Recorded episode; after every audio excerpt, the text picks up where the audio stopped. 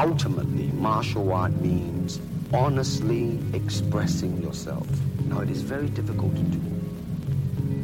I mean, it, it is easy for me to put on a show and be cocky and be flooded with a cocky feeling and then feel like pretty cool and all that. Or I can f- make all kinds of phony things, you see what I mean? Blinded by it. Or I can show you some f- really fancy movement.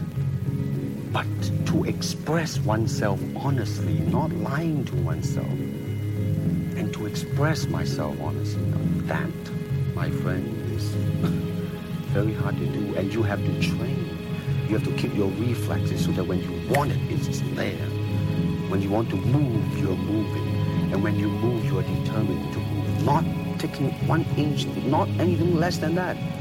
If I want to punch, I'm gonna do it, man, and I'm gonna do it, So I mean, so that is the type of thing you have to train yourself into it, to become one with the